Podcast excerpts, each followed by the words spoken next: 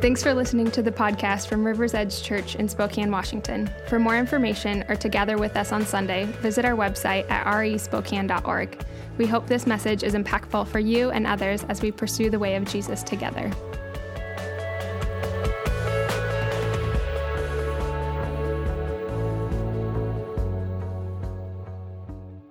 Uh, we're going to continue in our series through the Bible in a year. And if you've been tracking with us, um, we're still in Genesis, so don't worry. Uh, but we're going to get all the way to Genesis 18 this morning. We're going to start in Genesis 15. So if you have a Bible, go ahead and turn to Genesis chapter 15, and we'll start there. Uh, took us like three months to get through the first couple verses, and uh, last week we got all the way to chapter 12, and then this week we're going to get all the way to chapter 18. Yeah, picking up the speed. So, um, what I want to do just before we jump into reading the text is uh, just talk about kind of the overview of where we're headed. We're going to talk about this character, Abraham. Uh, if, you're, if you're unfamiliar with the scriptures, that's okay. Abraham also has a name, Abram. His name changes through the story. Um, because of his mission. And so he goes from Abram to being called Abraham. And what we really want to focus on today is this really notorious statement um, that gets quoted uh, over and over again that Abraham believed God and it was credited to him as righteousness. And so we're going to read through that in Genesis 15. Um, but just an overview from Genesis 12 to Genesis 15. Genesis 12 is where we get introduced to this guy, Abram. And he lives in a place called Ur of the Chaldeans uh, which is in modern Iraq.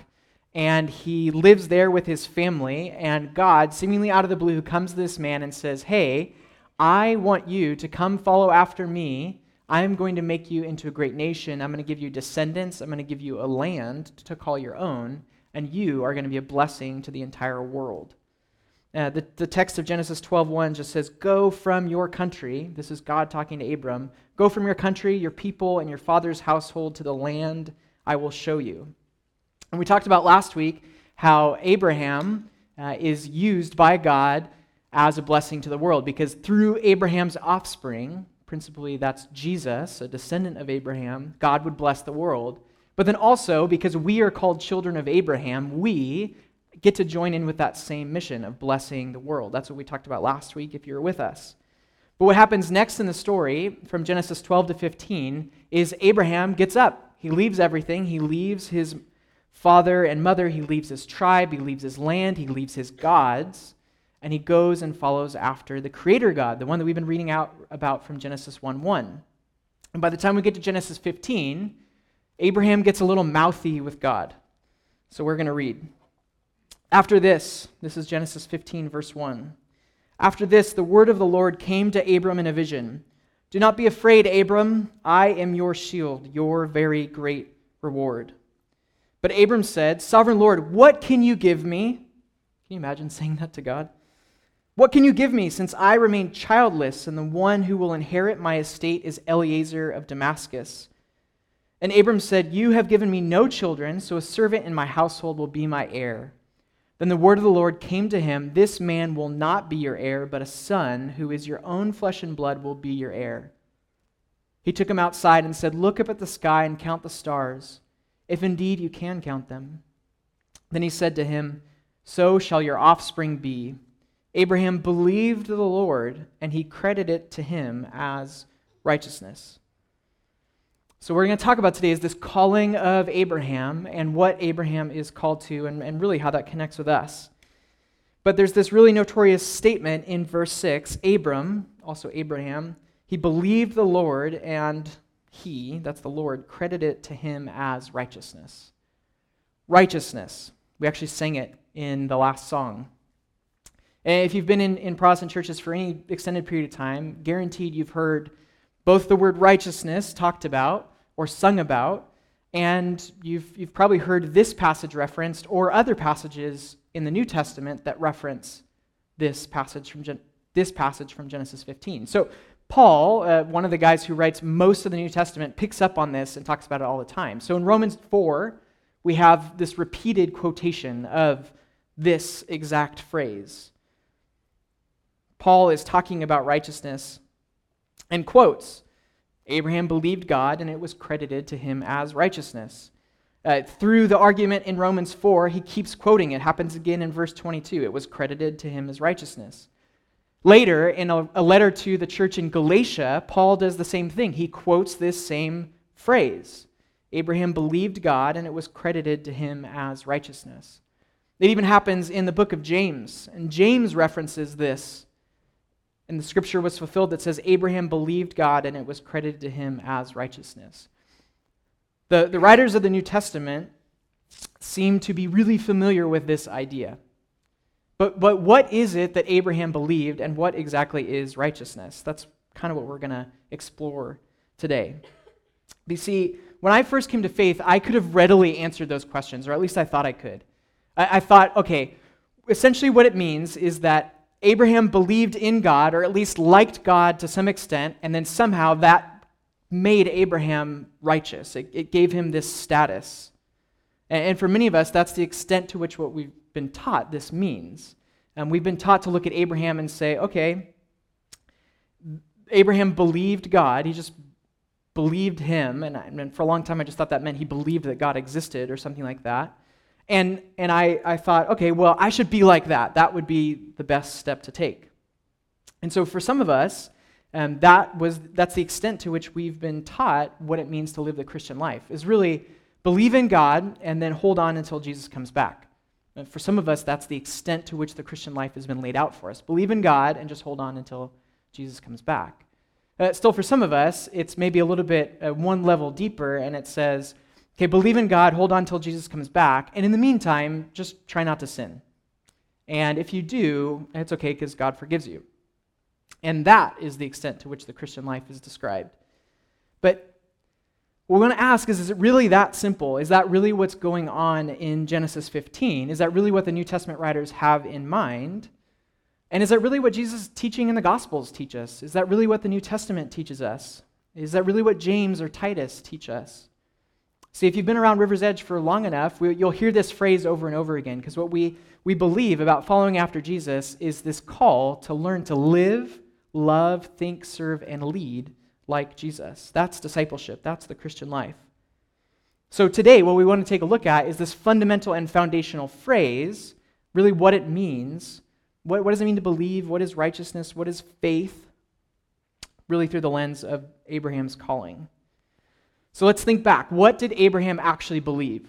Well, like I said in Genesis 12, what happens is that God comes to this guy, Abraham, and says, Hey, Leave everything you've ever known, leave your family, leave your land, leave your security, leave your language, leave your tribe, leave all of that and come be my people. Essentially, what God is asking of Abraham is for him to realign his loyalty. Come be my people, come be mine. I'll give you a place to call your own, and you'll be a blessing to the world. Are you in?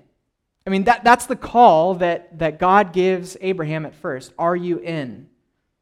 And Abraham gets up and he leaves everything he's ever known, all of his security, and he goes.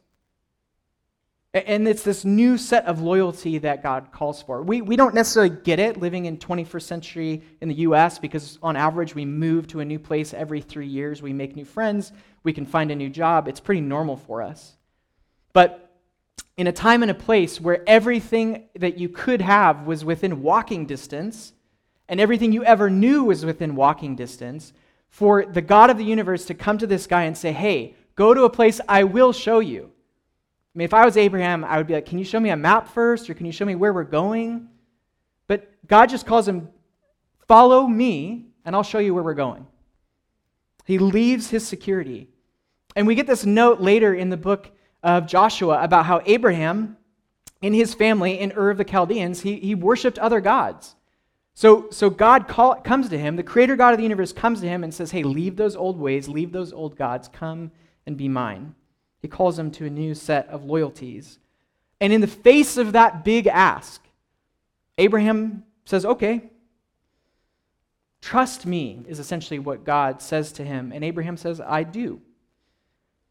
Now, if we go back to Genesis 15, if we understand that as background to Genesis 12 and the calling of Abraham, it helps make Genesis 15 make a little bit of sense because God is calling him to this incredible act of loyalty and trust where he's going to have kids. The promise is directly that Abraham is going to have children.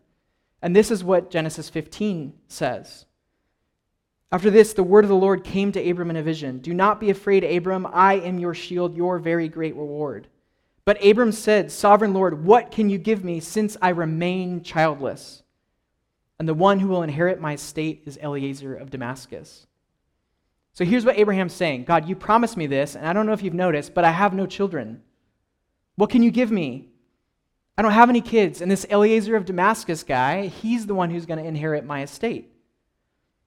The biological clock is ticking, God. What is going on?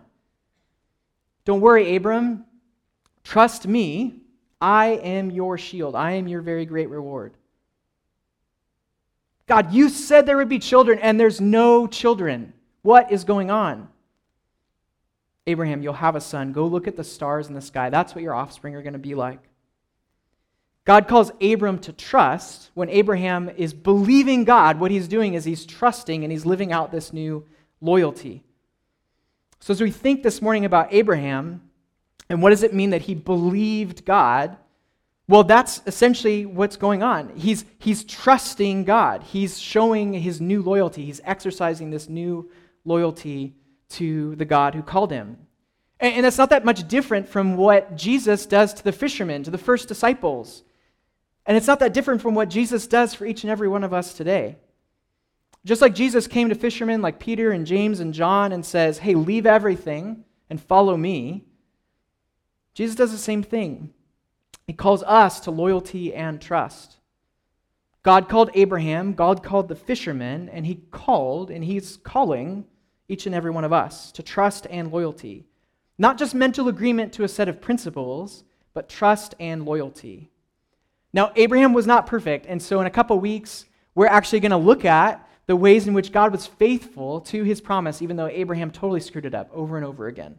Um, if you know the story, Abraham, there's plenty of times where Abraham doesn't show trust and loyalty, but God is faithful in the midst of that, which should teach us something Especially because the New Testament writers still pick up on the fact that Abraham is this hero of the faith. That should teach us something about the way that God uses us even in our horrific failures.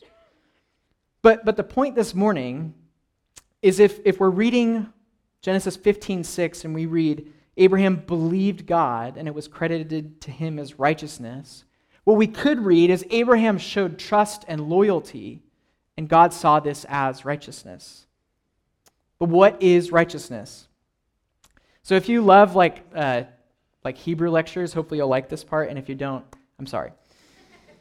We sing the word in songs, and we've talked about it all the time. We read it in Scripture, but what does it actually mean? Okay, the Hebrew word is tzedakah. So tzedakah, and it's used over 400 times in the Old Testament. And in order to understand it, what I want us to do is turn one more passage, probably one or two pages to your right, to Genesis 18. So if you have your Bible, go ahead and turn to Genesis 18. And we'll see another story with Abraham, and we'll see this word tzedakah come up again, which is translated as righteousness, or sometimes it's just right. So we'll read in Genesis 18. If you're familiar with the story, what happens after this little exchange between Abraham and, and God is that a couple chapters later, Abraham is outside of Sodom and Gomorrah, and God comes to visit Abraham. And Abraham shows him hospitality. They sit down for a meal together. It's really interesting. And then we get to verse 18 of chapter 18. And I have to find it too. Okay. Abraham will surely, this is God talking, Abraham will surely become a great and powerful nation, and all nations on earth will be blessed through him.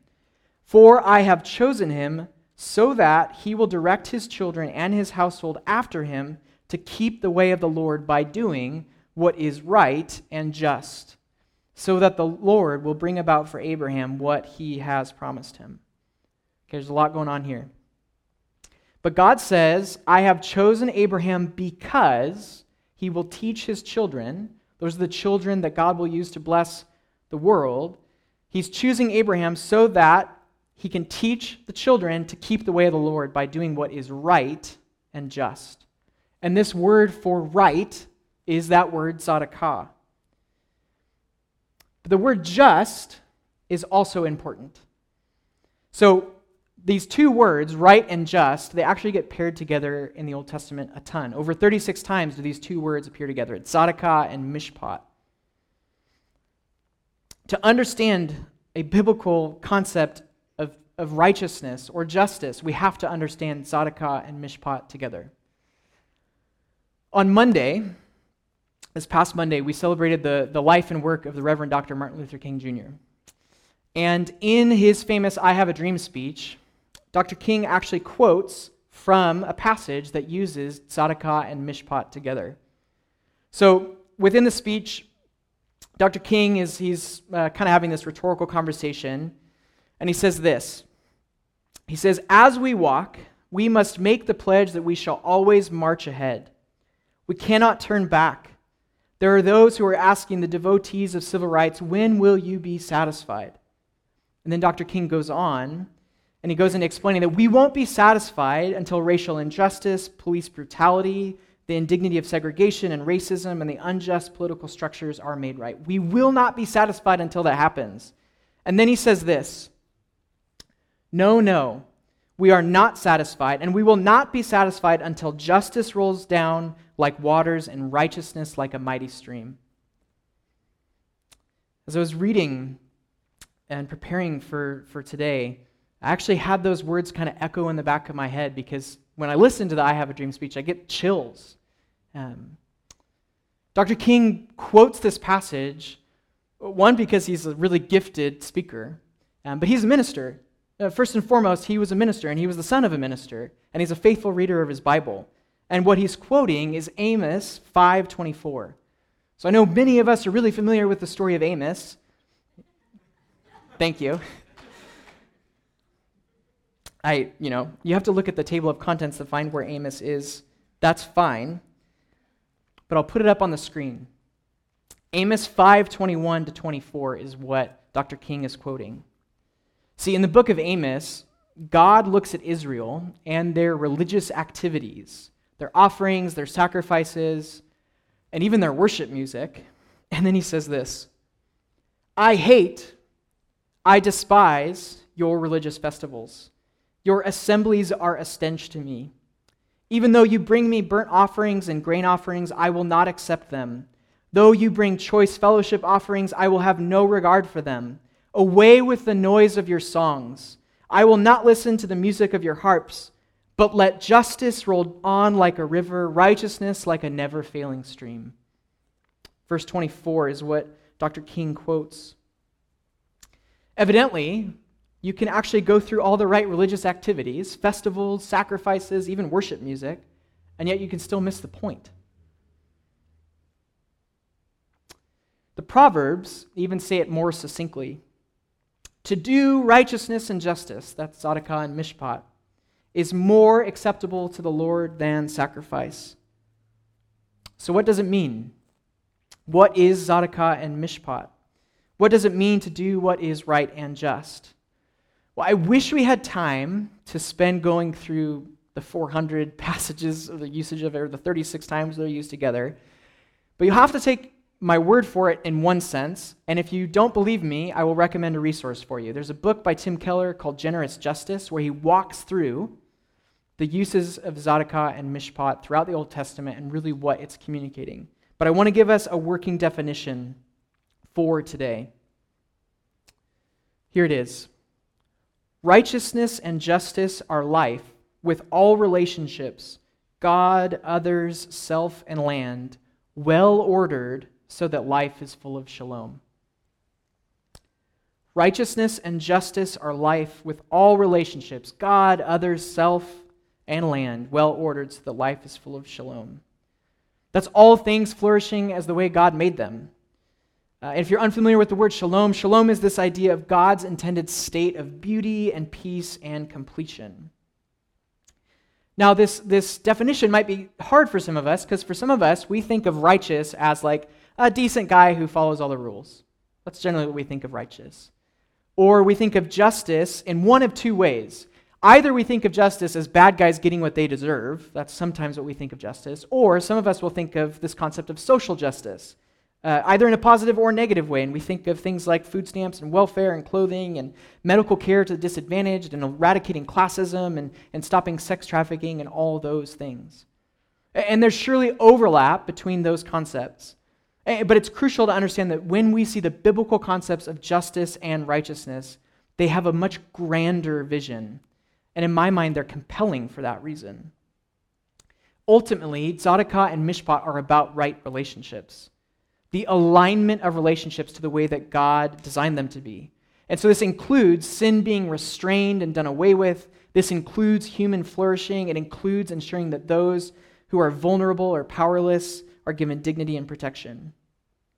And it would be impossible to talk about Tzedakah and Mishpat without talking about one of the reoccurring principles that happens throughout the Hebrew Scriptures around four groups of people. Now, when you see Tzedakah and Mishpat throughout the Old Testament, there's four groups of people that repeatedly come up the poor, the orphan, the widow, and the foreigner living among you. If you read through the Hebrew scriptures and you look at where Tzedakah and Mishpat come up, you, you see these four groups of people come up. And they come up because they're a social group with, with no power, they're a social group who are vulnerable. And, and the, evalu- the evaluation is how a society cares for those people.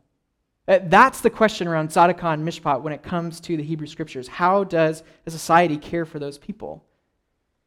Tim Keller, who I referenced, who has that book Generous Justice, even says it this way he says the mishpat, or justness or justice of a society, according to the Bible, is evaluated by how it treats these groups.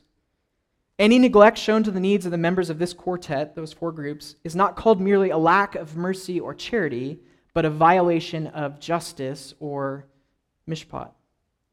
It's a violation of shalom. It's a violation of well ordered relationships. And this is precisely what God is calling on the nation of Israel for in Amos 5. See, because in the book of Amos, and it happens throughout the, the prophets, is that the nation of Israel, they're doing all the right religious things. They're showing up at temple, they're going through the worship practices, but they're neglecting the poor, the orphan, the widow, and the foreigner living among them. They're neglecting to bring about shalom. So it's important then to answer the question what does a righteous person look like? What would a righteous person do? Well, more than just being a decent person who follows the rules, it's someone who, just like the Lord does, it's someone who disadvantages themselves for the sake of others, for the sake of justice and righteousness. I'll say that again. It's someone who disadvantages themselves, just like God does, for the sake of others and for the sake of righteousness and justice. Now, I want to come back to that idea of, of disadvantaging ourselves for the sake of others or for justice and righteousness when we come to the tables. Um, but we'll return to that in a second. Let's just move on with another thought. In the end, uh, or in the speech uh, that Dr. King gives, he, he quotes Amos 5 uh, because he looked around at the world and he saw that relationships and shalom were broken. He, he longed for the day when he would see justice and righteousness. What, what God calls Abraham to, and in fact all of Israel to, and then the teachings of Jesus reiterate to us, is this idea that the world is made up of relationships. Relationships between God and humanity, between humanity, one another, how we relate to ourselves, and how we relate to our land, how we relate to the world that God has given us. And the reality is that when Abraham walked the earth, or in AD 33 when Jesus was crucified, or when Dr. King was assassinated in 1968, or today, those relationships remain fractured and broken. That's the world we live in. Those relationships remain fractured and broken all around us. But the good news is that God is in the process of making all things new. And what he's doing is he's seeking people who will join with him in that. God is making all things new. He's, he's mending those relationships, and He's looking for people who will join with Him in that process. He's seeking people like Abraham who will do what is right and just and then teach his kids to do what is right and just. He, he's seeking people who, just as Jesus modeled, will disadvantage themselves for the sake of righteousness and justice. God calls Abraham, and he tells us it's because he will teach his children to live this way. And then Jesus teaches us and then shows us with his own life what it means to actually do that. How to live in right relationship with God, others, self, and the land, and how to do that in a well ordered, just, and right way. When I first tried to read the Bible and tried to read through Genesis 12, 15, 18, and tried to read those passages, I often got lost because you're like, what does this really have to do with me? I mean, this guy walking around in sandals, probably in like 110 degree heat, snowy outside. I grew up in California, so it was hot. But for, for those of you who grew up in Spokane, maybe had that same experience. You're like, this is, I'm, I'm millions of miles away from Ur of the Chaldeans. What does this have anything to do with me? We're, we're centuries removed from this. And then the text started to make a bit more sense when I started to understand okay, well, essentially what's going on here is Abraham is, is believing God and maybe even exercising trust and loyalty. I didn't really understand that at first. But essentially, what I said, like I, like I mentioned before, I should try and aim for that. That was, that was that next step for me, was just saying, okay, well, I should aim for that. But, but with more and more study and more and more reading, I've come to see that, yes, absolutely, I should aim for that. And, and Abraham gets this status as righteous or righteousness given to him by God because of his, his belief. But I've begin, begun to see that Abraham's faith, his trust, and his loyalty is seen by God as righteousness, not in some abstract way, but because Abraham is rightly ordering his relationships. Uh, Abraham is loyal and trusts God, and so he rightly relates himself to the God who made him. And, and he begins to trust God, and so he's rightly ordering himself towards his wife or towards that guy, Eliezer of Damascus. Abraham is, in a righteous way, ordering himself towards the land that God has promised him. So when God sees his belief and it's credited to him as righteousness, well, it's because he's starting to relate rightly and justly. And this is, in a sense, it's opened up my imagination to understanding why Abraham matters, why the Old Testament matters. Why do we read these stories and narratives in the first place? Well, I begin to see that Abraham's trust and loyalty, it's part of his righteousness. And the rest of the Hebrew scriptures, they, they help me understand what it means to live out justice and righteousness. And I begin to see a continuity, like I never did before, between what we read in Genesis 15 and our daily lives here and now. See, we don't read about Abraham simply because of historical interest, but it's because we're reading about a God who has been faithful to his creation all along. He's had a plan of redemption all along. And so we read about God and his faithfulness through these stories and what he's calling people to do. Like I mentioned, he's calling people to join in with him in that process of making all things new. The difference for us, and this is really crucial, there's a difference for us that, and we have an advantage that Abraham never had. Next week, we'll talk about Genesis 22. And there's one more aspect of Abraham's calling, which is this idea that Abraham is called to look for provision in the Lord's Messiah. And so in Genesis 22, we'll read about uh, the near sacrifice of Isaac and what Abraham does in looking for God's provision in the Messiah. But we have an advantage over Abraham because we've met the Messiah. The Messiah has already come, and we've been able to see a down payment of that provision. And so that advantage plays itself out in two ways. First, even though we're called to the same things as Abraham, we're empowered by the Spirit to actually accomplish these things. We're actually empowered by the Spirit to do them. And then, second, we are assured of forgiveness when we fail. Because of the person and work of Jesus, we have these advantages the indwelling spirit, spirit, the power to actually live these callings out, to work for, for justice and righteousness, to live lives of trust and loyalty. And we have a promise and assurance of forgiveness when we inevitably fail. That doesn't lower the bar, it, it actually gives us confidence to try and live this out. Because just like Abraham was called by God, just like the fishermen were called, God calls you and I. And the table this morning is what reminds us, it empowers us, it places in our midst a reminder of that calling. And a reminder of the fact that Jesus is the one who perfectly lived out that trust and loyalty and justice and righteousness. And he came to die, and he came to save people like me and people like you. As we receive communion this morning, I want us to take a moment to use our imagination. Imagine if we started to live out this calling. Just take a moment to think about that. Imagine if we actually started to live out this calling. If, if our lives more fully res- reflected loyalty and trust and justice and righteousness, what would be possible? What would our neighbors, what would our coworkers, what would our family members say? If we were really a people committed to these things, we'd probably look and act a little bit differently than everyone else around us. At the communion table, we are reminded of the God who disadvantages himself for our sake. If you read through the New Testament, um, there's, there's both a passage in Philippians 2 that's really crucial, and then in 2 Corinthians, I think it's in 8. But it's this idea that God disadvantaged himself for us. The king of the universe subjected himself to a crown of thorns.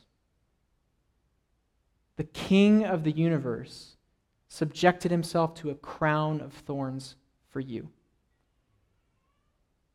2 Corinthians 8 says that God, though he was rich, for your sake became poor. God disadvantaged himself to see justice and righteousness, to see right relationships restored, to see the possibility of them. So, as we come to the table this morning, just one simple question as we use our imaginations. What's one way? What's one step? What's one thing that we can do this afternoon or tonight or tomorrow to rightly order our relationships? And I'll just add as we come to the table if we're inclined to avoid something, you, Thomas, you coming to get communion? Great. Yeah, go ahead. if we're inclined to avoid whatever that is, if that first initial reaction is to avoid it because it's going to take some self disadvantaging, might I suggest that it's going to be the best thing for us? Let's pray.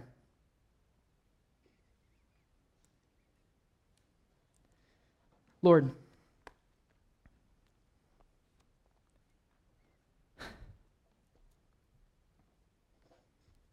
You love us. And you've given yourself up for us. They can be empty words for me to remind myself that the King of the universe subjected himself to a crown of thorns. But in reality, I can't even imagine what that would be like. You call us, you invite us, you empower us. So, God, as we receive communion this morning, I pray that you would speak to individual hearts and minds. You would move us to be people who live out trust and loyalty, who believe you and get to experience the same things that Abraham did. In Jesus' name, amen.